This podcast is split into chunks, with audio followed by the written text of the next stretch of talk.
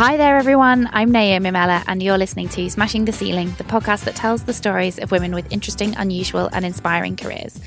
Thanks so much for joining us again. It means a lot to me to have you listening, and I'm always really touched to hear from people, so thanks for that.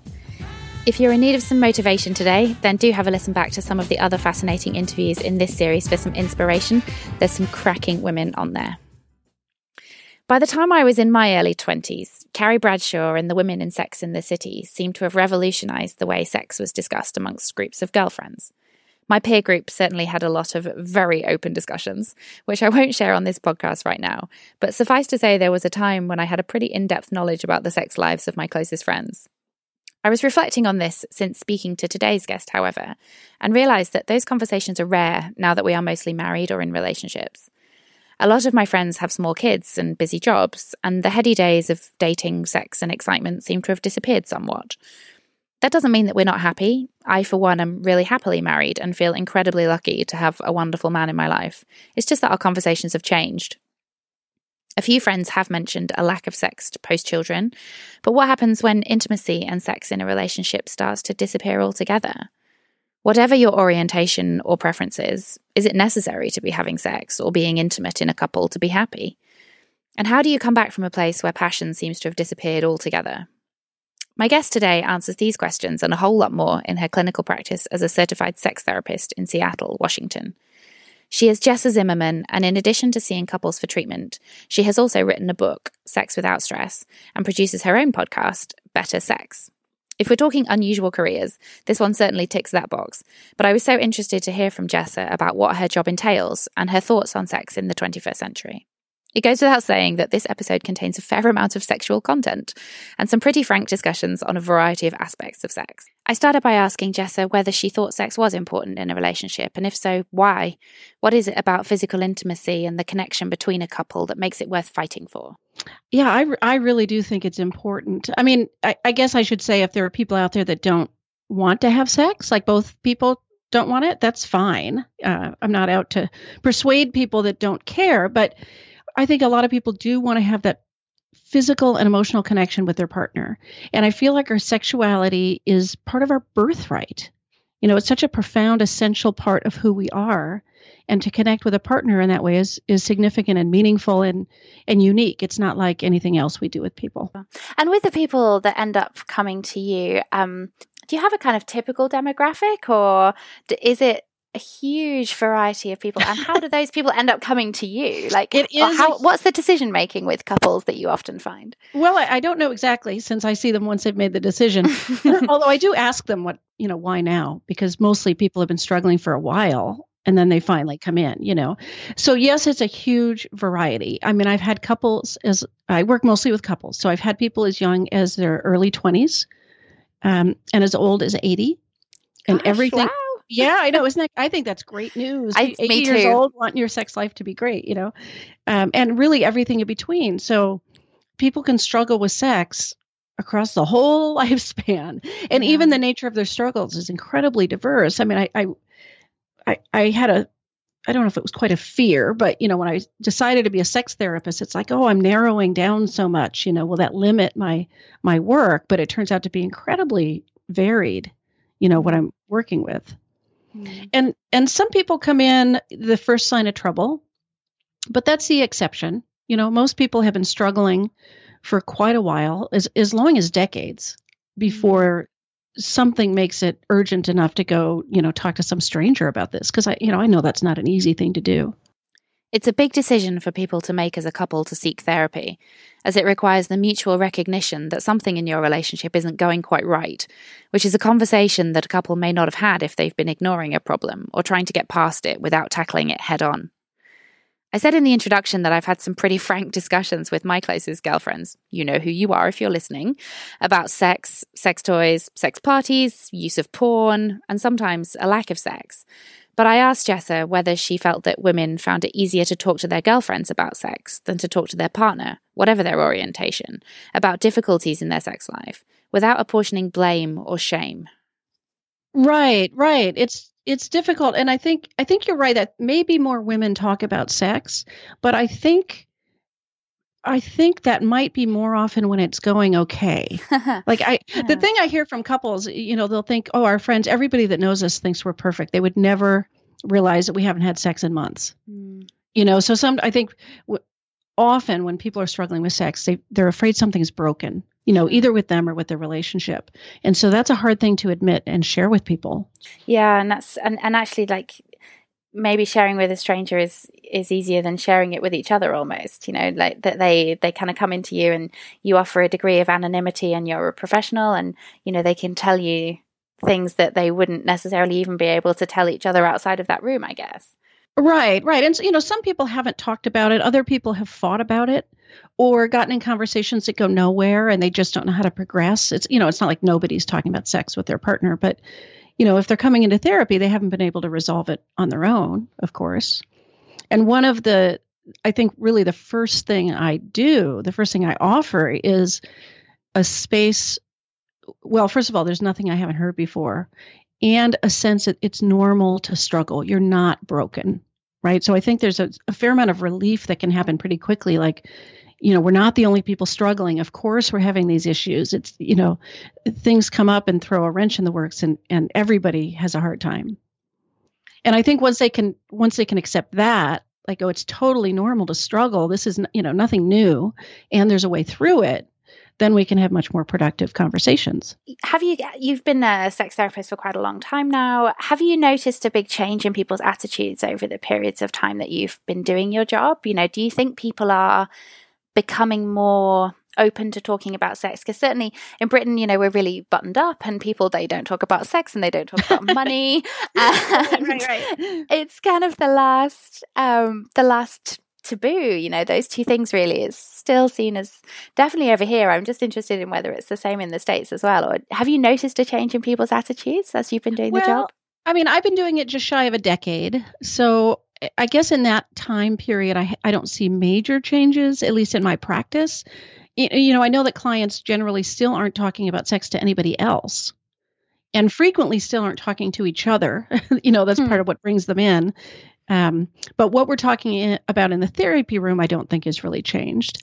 I do think that the Me Too movement has opened up dialogue about um, harassment and assault. So I think people are talking more about those experiences that they've had.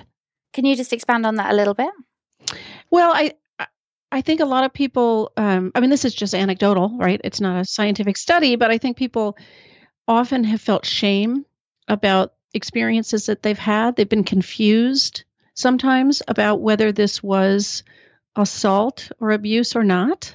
You know, because sometimes it's not as black and white as being, you know, for instance, um, this may be triggering for people, but you know, like raped by a stranger as you're walking through the park, or so, you know, that's clearly a violation. But sometimes what happens in a lot of other situations is a little bit more murky and confusing. And so I think there's new awareness to what consent is and what it should be, and what experiences we've had that didn't involve, you know, true consent. So I think people are talking more about that. I was interested in what Jessa said there about the fact that nothing shocks her anymore. I asked her whether she'd ever been absolutely floored by what a client told her, be that with its unusual nature, the downright weirdness of a situation, or anything else. I was expecting her to say that she'd heard tales of some incredibly out there kinks or fetishes. But what she actually said took me by surprise a little.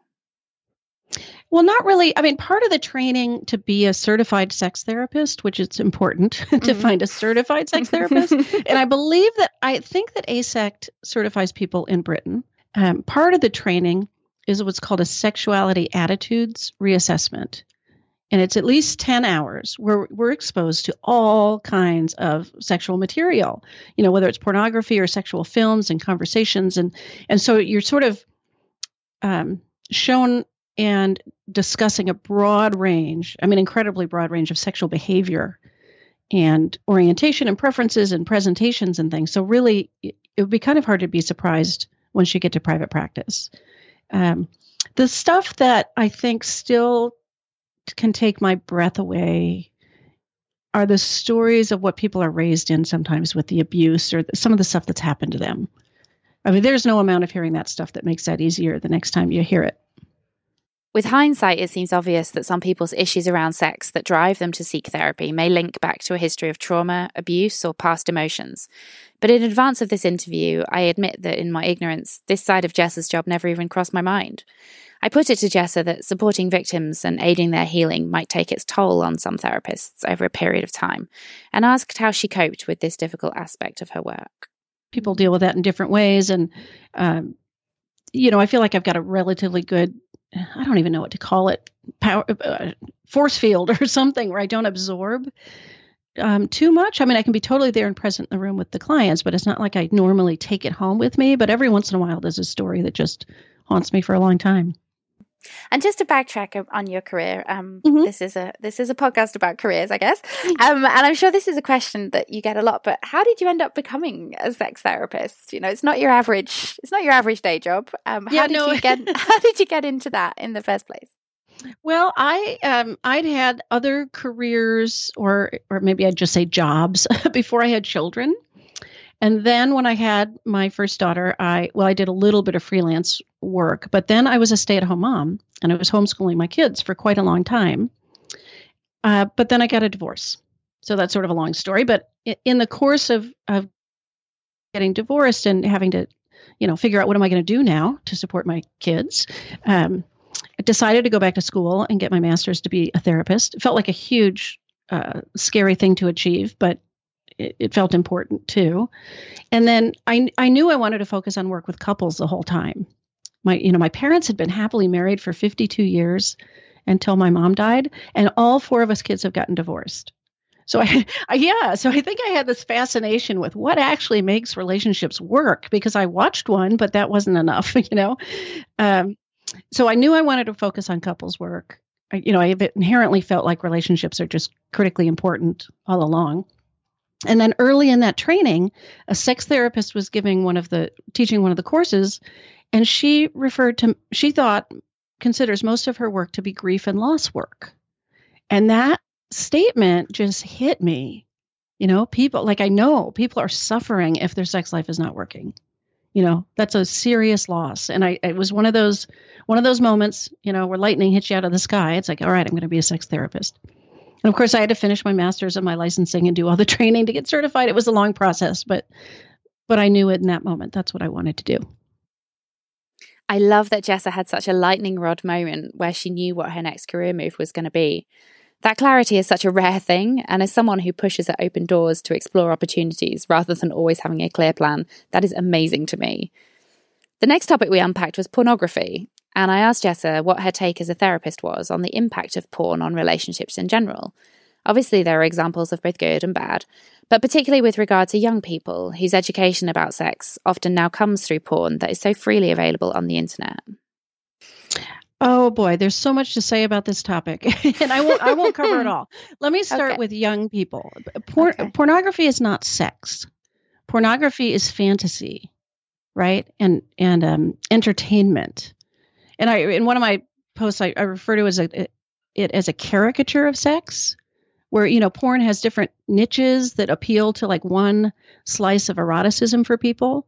And so that aspect is exaggerated in relation to everything else. That's why i call it a caricature.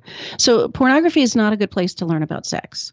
So the fact that young people have access before um, before the, or maybe instead of any adequate sex education. Well, yeah, does that even exist, right? Sex ed is about fear, you know, how not to get disease and how not to get pregnant. So we don't we don't do a good job of having any resources for young people to understand relationship and intimacy and eroticism and pleasure and all the positive parts of sex. Um, and and then the images are so powerful in porn. That's part of the draw of it for people, right? It's very very highly stimulating for the brain. So I don't know that young people are ready for that or have or have the context to put what they're viewing you know to understand what they're viewing and what context it falls in. So i think i don't think it's a great thing for young people. Now for adults you know i think it's how you view it or how you use it. Like it's incredibly stimulating. So it can be great uh, stimulus for masturbation or share it with a partner to, or to explore what you find erotic and learn about that. Um, and hopefully bring that into a relationship if you're in one. And just like so many things, it can be used as um, in sort of compulsive ways, right? Where you don't keep it in bounds or you're using it as as uh, stress relief, like too much, or anxiety reducing, or you know, in some way that is kind of overtaking the rest of your life. So I don't. I guess I don't believe that the content of pornography is inherently harmful but like anything can be misused and that's that's not even discussing about whether the production of pornography you know the human rights and the how exploitative is it or is it empowering you know some women in sex work feel very empowered others are being totally exploited you know that um, that's a that's a different discussion that's a whole other subject that's a whole it? other yeah. subject where i'm not the person to talk to about that but i'm aware of those concerns and there's validity to those but if yeah. we're just talking about the content of it it's not inherently bad in my view Jessa makes the point there that sex ed for young people is inadequate and not really fit for purpose in so many ways. Having sex as a young person, male or female, whatever your orientation, is scary, and you're unlikely to be good at it when you start. Nobody's good at anything when they start out. And the challenge of helping young women feel confident and well educated about their bodies and about sex is an ongoing one. Maybe it's just that I live in a female empowerment feminist bubble, definitely possible, but it seems to me that the discussion about the existence of the clitoris, what it is, and where to find it, plus women talking about the female orgasm and how to achieve it, is increasing. I asked Jessa if she thought that women in this day and age were demanding more from their sex lives. I hope so, but I don't know. I shared it. There was a TED talk by, I think her name is Peggy Orenstein. She's done research or, or I, I can't remember what her role is, but she talks about how young women just don't aren't thinking like that and that you know they're given oral sex or they're, they're still thinking all about the guy they're with. I mean talking about a heterosexual uh, arrangement here. Mm-hmm. um, i don't know if it's changing. I hope it is. It's it's sad to me that we're not on equal footing and that everybody's not approaching this like how do how do we make this a good encounter for any two people that are sharing it? Yeah and women you know I, I think in general don't come in as well informed about their own pleasure you know they may not you know men men can see their genitals. You know they they can reach them. It's it's a little bit more straightforward about what to do uh, to get to an orgasm you know to have that experience. And so for women it there's certainly there's not as much education i think about female anatomy. I don't know that the clitoris is ever match, mentioned in sex ed. Uh, there's so many misconceptions about female orgasm about whether uh, understanding that it need most people need clitoral stimulation, right? So they don't uh, often they haven't explored their own bodies. They haven't masturbated to orgasm. They don't under you know they don't know what they like yet.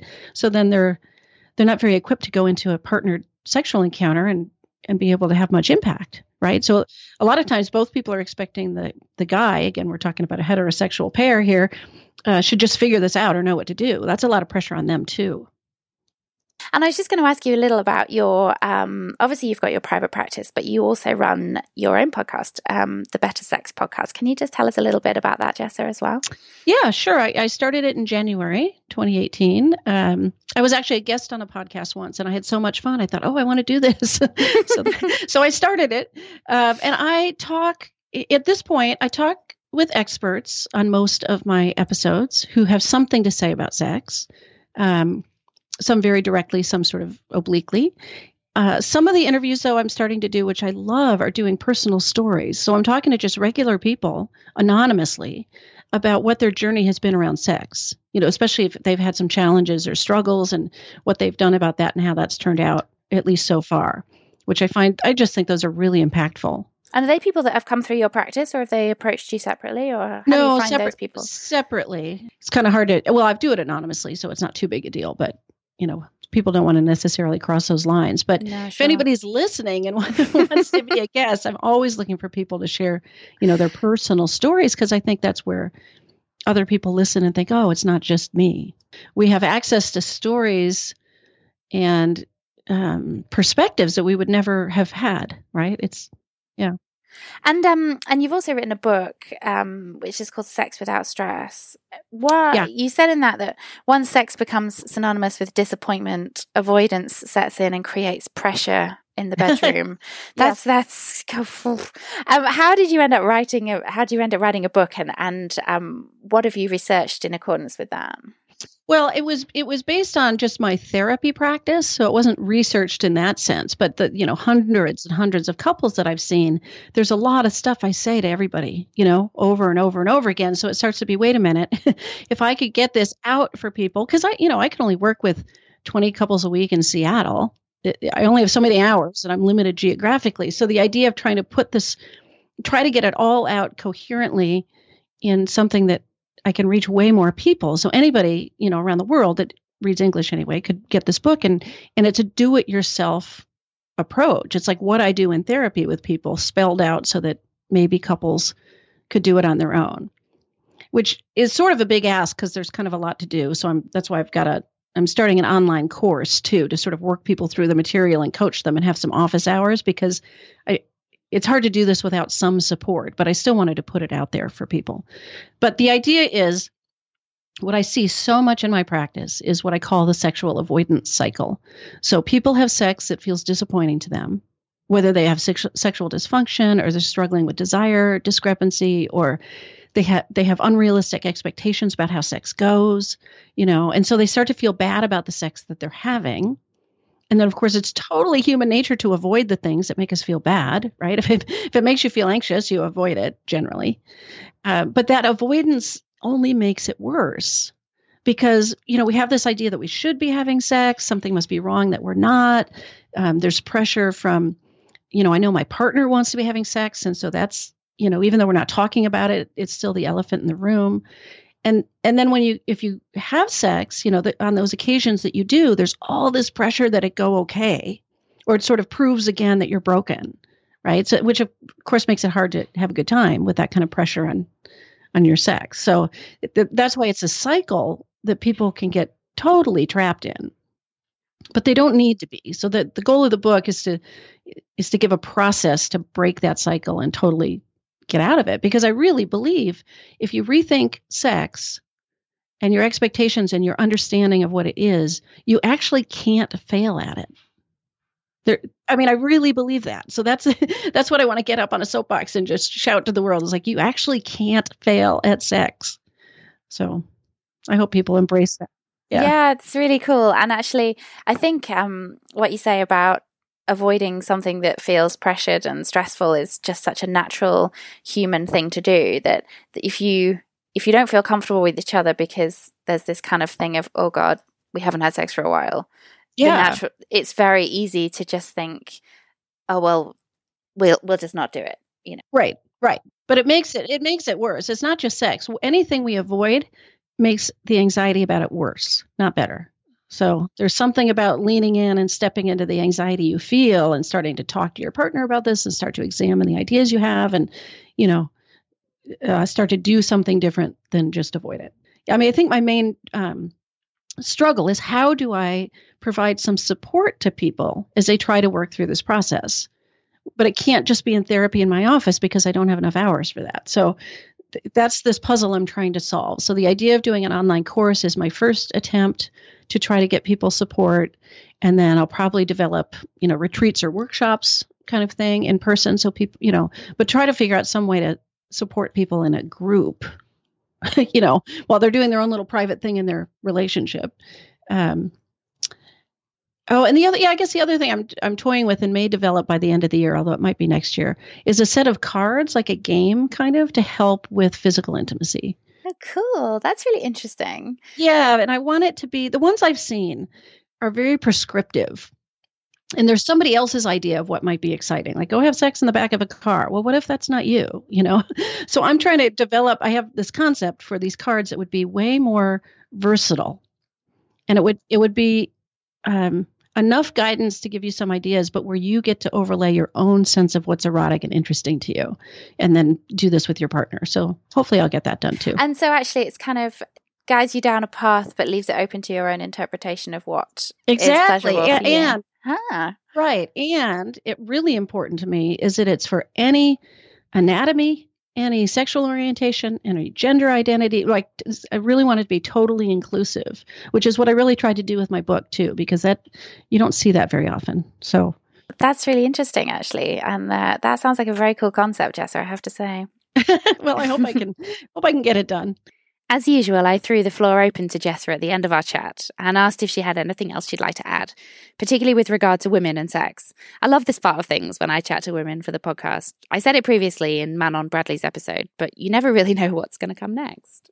Well, I mean, I guess I wouldn't mind the chance to talk a, a, about a, a common phenomenon I see that I feel like it impacts most people that hear about it. so cool. Okay. Yeah, go for it. Definitely. It's sort of a, you know, it's sort of a diversion, but um, a lot of people struggle like I said, with desire discrepancy, right? Where I mean, that's normal. You get a couple and one person wants more sex than the other, um, and it can switch around. It's not like anybody's level of desire is correct, but people can struggle in that tension.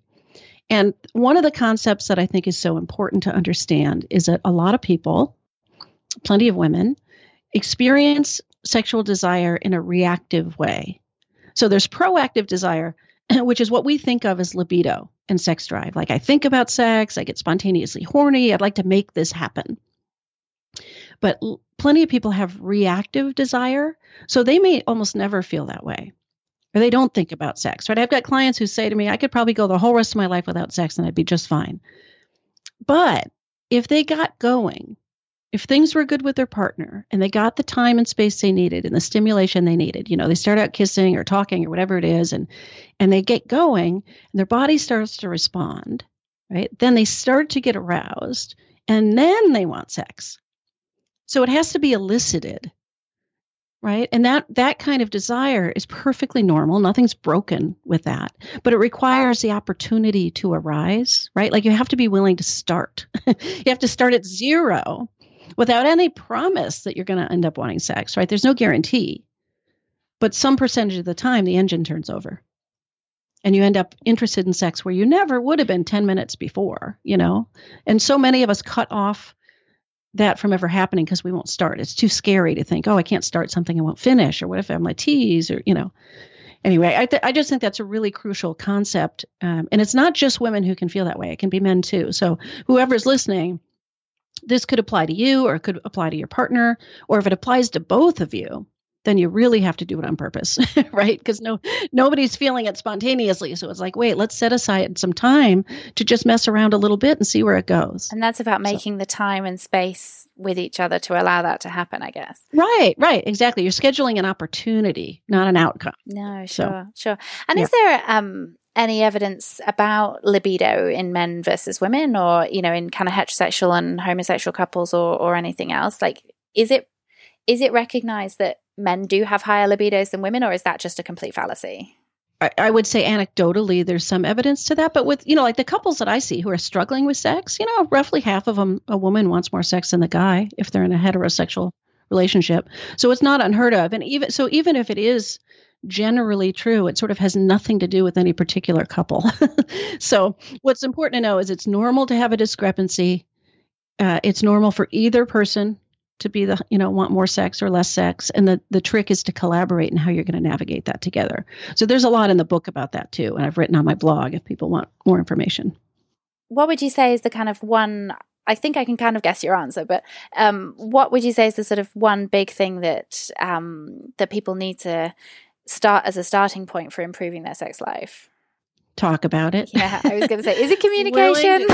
it is. It's being, you know, stop avoiding, be willing to talk about how it's going for you and how you feel about it. And, you know, come from a positive place. I want our relationship to be as good as it can possibly be. And take yourself on. Don't blame your partner. What's your role in avoiding or, you know, in the sexual struggles that you're having? Because um, once you can cross that hurdle and start to talk about it without blame, you know, and with uh, in sort of a constructive way, there really is a way to fix it.